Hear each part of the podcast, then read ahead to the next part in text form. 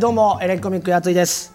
今夜も始まりました三国志 TV 第10回はいよいよ五個将軍最後の一人。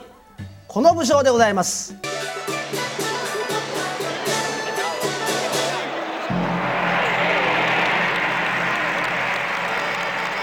さあ甲冑でございます。これで五個将軍すべて紹介することになりますけれども甲冑といえば何といっても「老いてますます盛ん」というね言葉の元になった方でございます。まあ甲冑はですねもともと登場した時からもうちょっと老人なんですね。あんなじじいが強いわけねえよってみんな思うんですけど爆裂強いっていうね。それで甲冑があいつは老いてますます盛んだなそういうふうに言われるようになったと、まあ、まさにですね今まあ高齢化社会が進んでいる日本で一番参考にすべき武将と言ってもいいでしょう。甲冑その甲冑の人生を見ていきたいと思います。208年、えー、やっとここでですねちょっと三国志的にはあの登場してくるんですけども。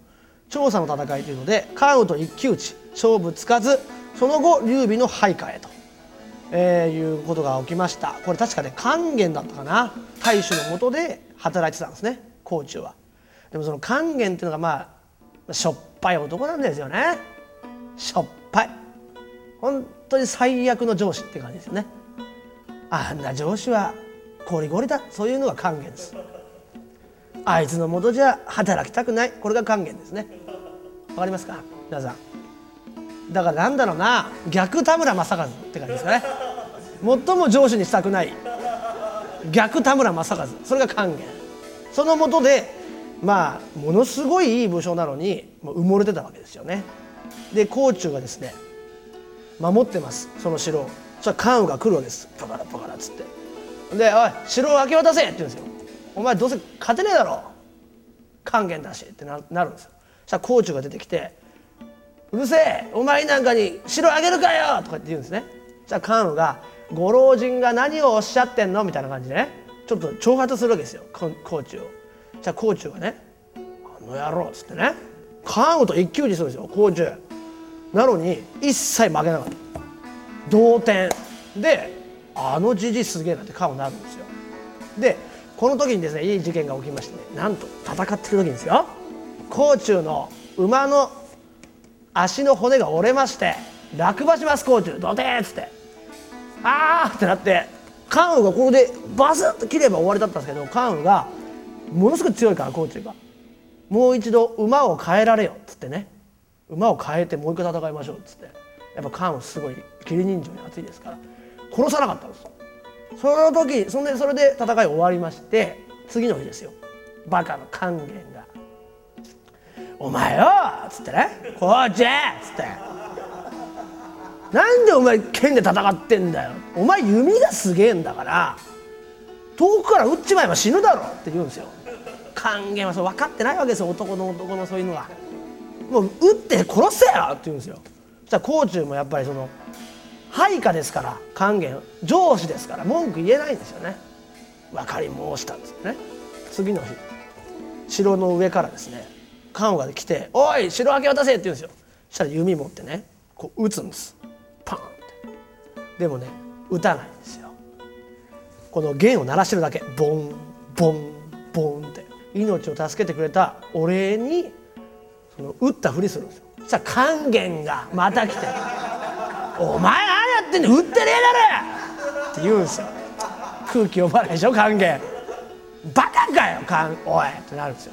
で関羽も「おいそんな腕では一本も当たりませんぞ」とかって言うんですよ。そしたら甲冑が「分かり申した」っつって一本だけポーンっているんです。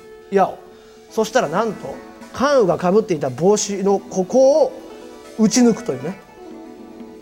だからいつでも殺せたんだよって。いう技を出すんですよ。このねシーンが何しろかっこよかった。そして212年劉備の駅州攻めに参加して常に先駆けとして敵の陣地を攻め落とす。あのおじいちゃんなんでね甲冑は。若い者には負けないという気持ちがでかいですね。でこの一騎打ちの後にまあ配下になりまして劉備の。で職を作るためにまあ、戦争をずっとするんですけどその時常に一番手。ぶわー。戦いまくってもう倒しまくって甲冑っていうやつが半端ねえっていうね名前を挙げていくと。で219年帝軍山の戦いで義の武将花公園を討ち取ると。これもすごいですよ。花公園って言ったらね無職で言えば関羽張飛あたりの武将義の武将なんですけども曹操のいとこです花公園で蜀と義の、まあ、国境のあたりの国を全部任せられてたんですよ。花公園に。しかももう花公園が全て自由にやっていいよっていうほとんど自治みたいな。花公園の国みたいなのがあったぐらいの男ですよ。これを甲冑がバサー一騎打ちで切り落としちゃう。すごいですよ。これ甲冑半端ねえってなったんですね。そして220年にいろいろな戦いで、まあ、先駆けをしたんですが、まあ、年とともに永民と。まあ一度も敵には戦って負けなかったですね。最後はいろいろ傷とかがまあまあ元に死んでしまうという人生でございました。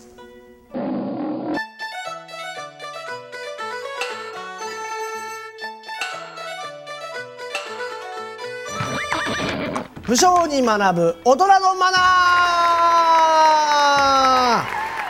というわけでございまして、えー、武将に大人のマナーを学んでいこう。まあそのままのコーナーでございます、えー、今回はですねまあ甲冑にも学びたいところはたくさんありますけれども今回は、えー、劉備の振る舞いで皆さんマナーを学んでいきたいと思います。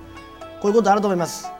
今回はですね偉い人の前に出た時のマナーですね。いろいろ偉い人の前に一人で行かなきゃいけないとこってね結構あるんですよね。そういう時にこのマナーを勉強しておけばうまく生まれるんじゃないかな。そういうふうに思います。こいつちょっとどうなんだ？今のうちに潰しといた方がいいんじゃないか？そういうふうにね思われた時の振る舞いでございます。こちらでございます。雷に怯える。はい。というわけでこれはですね劉備さんのエピソードでございまして曹操に、えー、宴に招待されます劉備は。その時に曹操はね劉備のことをねちょっと危険な人物だっていうふうに思ってたんですよね。でもしうまくいけばこの宴で劉備を殺してしまうとそういうふうに思うわけです。で劉備は劉備で、えー、配下の武将たちにですね今日もしかしたらそういうことがあるかもしれないそういうふうに。で関羽や張飛なんかがボディーガードと一緒についていきますそしたらですね宴が進んでいくとなんと剣舞剣でこう舞い始めるわけですよね。曹操の武将が。曹操の配下がですもしかしたらこれが手が余っあーっつってこう切られちゃう可能性があるというのを事前に察した三まあ関羽が「よし私も」っつってその剣をこうやり合うんですそれでなんかものすごい空気になります。その時に雷が鳴ったんです。バババーそしたら劉備起点を聞かせて「キャー!」って言って机の下に隠れた。それを見て曹操が「おい劉備どうしたんだ?」そしたら劉備ですね「いや私もう雷が怖くて怖くて」そういうふうに言ったことによって曹操が「なんだ？劉備って大したことないのね」そういうふうになりまして一命を取り留めるということがありましたこういうふうにですね、えー、バカに思わせとくと。これがですね大人のマナーなんですよね。大人っていうのはですね賢ぶりますから。だいたいあのものを教えたがる人ばっかり増えてきます。これから年取ると。こういう時はこうだよとか悩みとかも相談されたがってる人がたくさん出てきます。そういう時にですね自分も自分も悩みとか聞きたい。そういうスタンスだと疎まれますよ。あの切られますよ。もっと偉い人に「あんだあいつ。偉そうに」そういうふうになります。だからこういう時劉備のように雷に怯える。もしうまくなってくれればですけどね。なってくれれば「キャー!」っていうことによってツッコミどころを与えると。相手に「お前なんだよ雷ぐらいで!」そうすると大人っていうのは喜びます。自分よりも下だって思った瞬間に大人って喜ぶんですよ。そういう生き物なんですね。だから偉くなればなったで自分の弱点を1個見せていくと。必ず。わかりますか？これ食べれないんすよ！とかね。お前こんなのも食べられるのか！そういうこと言いたいです。大人ってのは。とか。まあまた振られちゃったんですよね。とか。お前いつも振られてんじゃねえかよ！とかそういうことです。これ全部雷に怯えるのと一緒なんです。必ずミスをすると上司の前で。それがとても可愛らしいミス。みんなはできることなのに自分だけできない。そういうことを見せることによって大人っていうのは安心してあなたのことを好きになる。これが大人のマナーというかねもう処世術ですね。皆さん参考にしてください。以上武将に学ぶ大人のマナーでございました。はいお送りしてきました「三国志 TV」第10回「甲冑の巻」以上で終了でございます。えー、皆さんとね共にやってきましたこの「三国志 TV」今日でですね一旦第1章終了ということになりました、えー、皆さんのもとにはですね第2章、えー、第2章としてですねよりパワーアップした状態でもう一度戻ってこれると思いますのでその日が来るまで皆さん三国志を勉強しておいてください。それではさよなら